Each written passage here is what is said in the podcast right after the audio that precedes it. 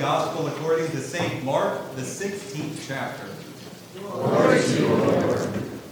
When the Sabbath was over, Mary Magdalene and Mary, the mother of James, and Salome brought spices, so they might go and anoint Jesus' body. And very early on the first day of the week, when the sun had risen, they went to the tomb. They had been saying to one another, Who will roll away the stone for us from the entrance to the tomb? When they looked up, they saw that the stone, which was very large, had already been rolled back. And as they entered the tomb, they saw a young man, dressed in a white robe, sitting on the right side, and they were alarmed. But he said to them, Do not be alarmed. You're looking for Jesus of Nazareth who was crucified. He has been raised. He is not here. Look, there's the place they laid him. But go. Tell his disciples and Peter that he is going ahead of you to Galilee. There you will see him, just as he told you. So they went out and fled from the tomb, for terror and amazement had seized them. And they said nothing to anyone, for they were afraid.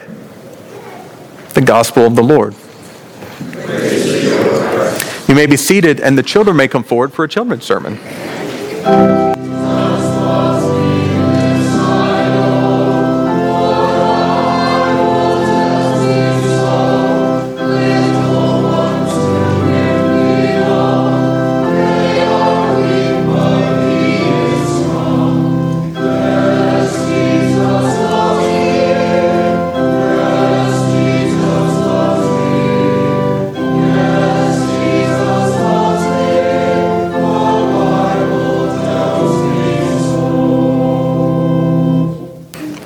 Good morning.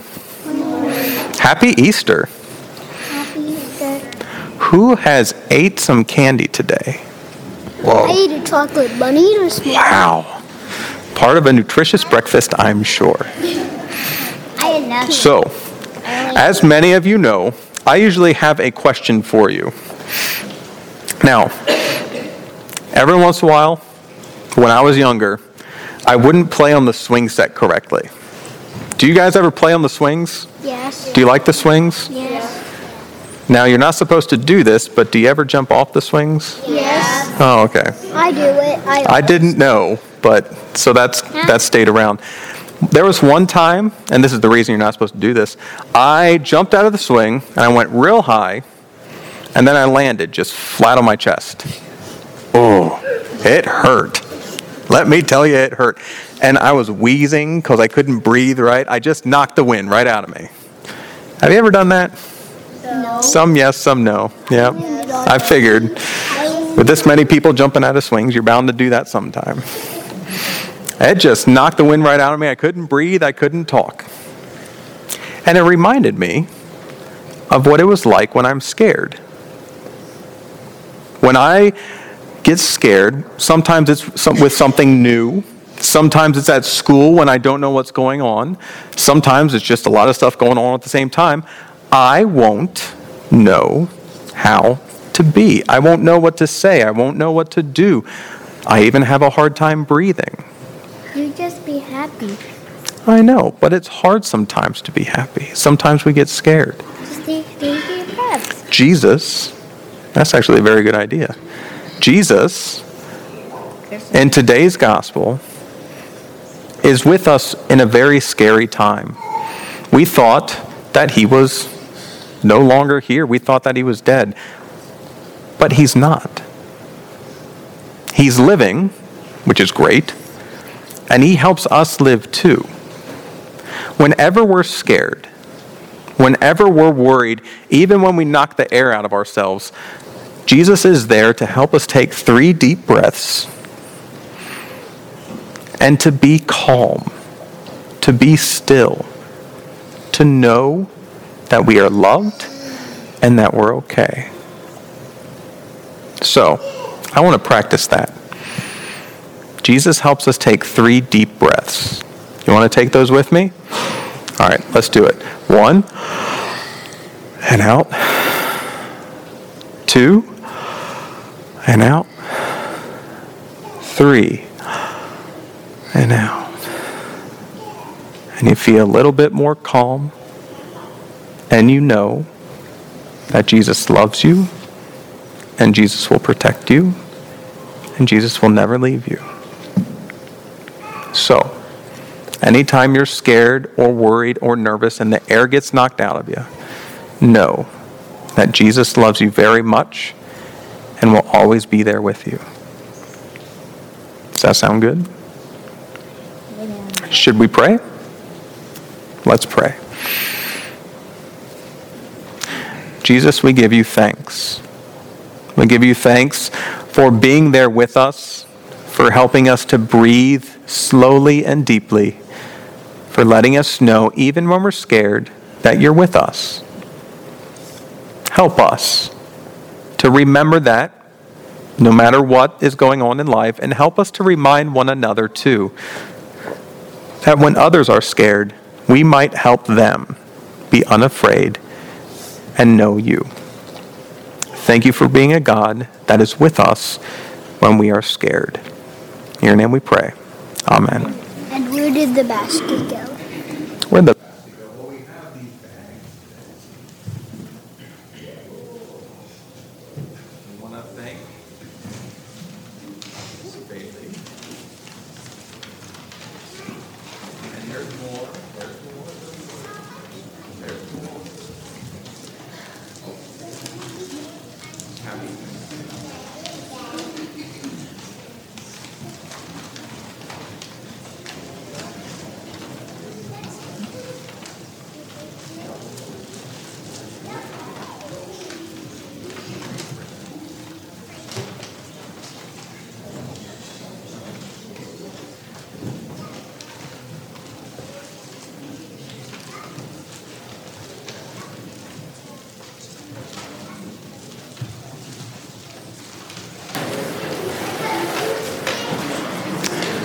the name of Jesus, Amen.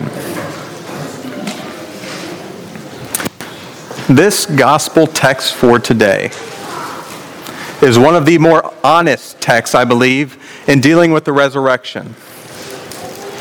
It's missing, besides resurrection, it's missing all the miraculous parts that we often associate with the resurrection story. It's missing Jesus and the disciple whom Jesus loves sprinting in the night, which is always a bad idea. The sprinting in the night towards the temple, it's missing this great little one on one experience of Mary and Jesus in the garden. It's missing all the trappings of a miraculous Easter moment. No, instead, there's just this unnamed guy and these three women only looking to continue their work. And there's terror and amazement and no story told. It's simple, and I believe it's honest. And I believe it helps us understand ourselves in the midst of resurrection. You see, we've seen this young man before.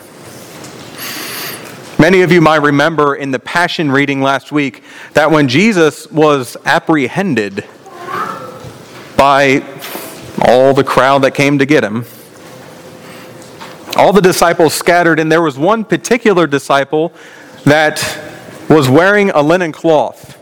And they grabbed the cloth, but he ran away naked into the night. It's kind of a memorable one, isn't it?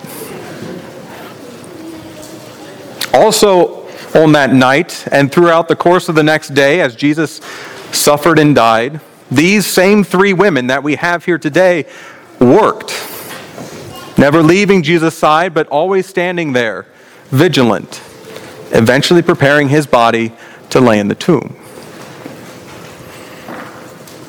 They remained faithful, even as this, as this young man ran away naked.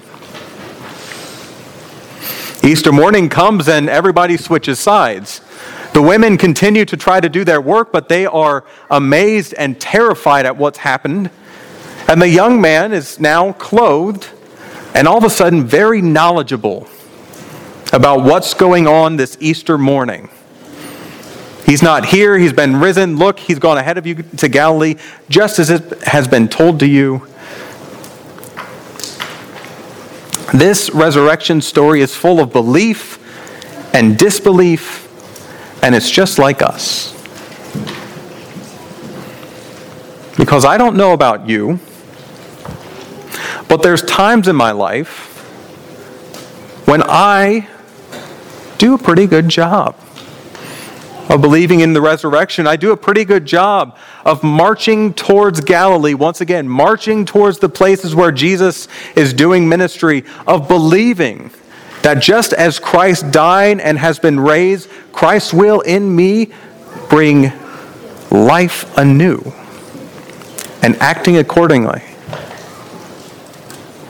But there's also times when I get the wind knocked out of me and I am scared. When life hits me in such a way where it is difficult to believe that anything beyond what I see every day could exist. It's difficult to believe that death will not simply win, and that's the only way that there is. It's difficult to believe that there's another way of living life. It's difficult to believe that the things that swirl around us aren't permanent.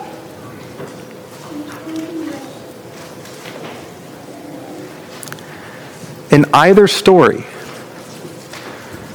when I'm running away, when I am faithful to the end. In either story, when you are running scared and have the wind knocked out of you, or when you are faithful to the end, in either way, this story is the same. In our belief and in our disbelief, Christ is risen. In our good works and in our failures, Christ is risen. In the things that we do well and in the sin of our hands, Christ is risen, and Christ is risen indeed. Alleluia. Death has a way of swallowing us up, and it always will. We will always be going back and forth between belief and disbelief, back and forth between what we know Christ to be and what we can't quite believe Christ to be. We go back and forth on it when we see the news. We go back and forth on it when we see needless dying. We go back and forth on it when we see the state of our country and of the world. We go back and forth on it when we see our own death and the death of loved ones. And yet, the good news of God in Christ Jesus is that in our belief and disbelief, Christ is risen. Christ is risen again and again and moves towards us again and again and moves towards death again and again and continues to breathe life back into our lifeless bodies, continues to give us breath when the wind is knocked out of us. And so it goes. That wherever you find yourself this Easter Sunday, wherever you feel like you are on this pendulum between belief and disbelief. And by the way, let me say, it is wonderful to hear children in this place. Wherever we are, Christ is risen and continues to bring us from the dead. So know this.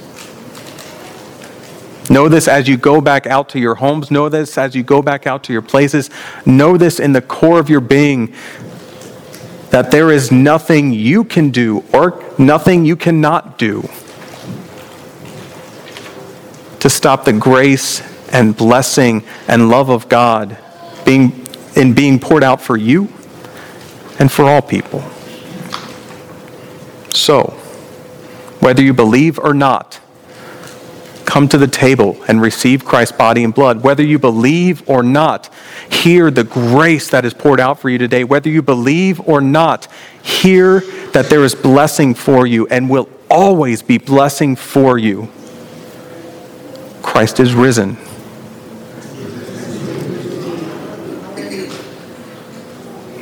That was cool. Thanks be to God. Amen.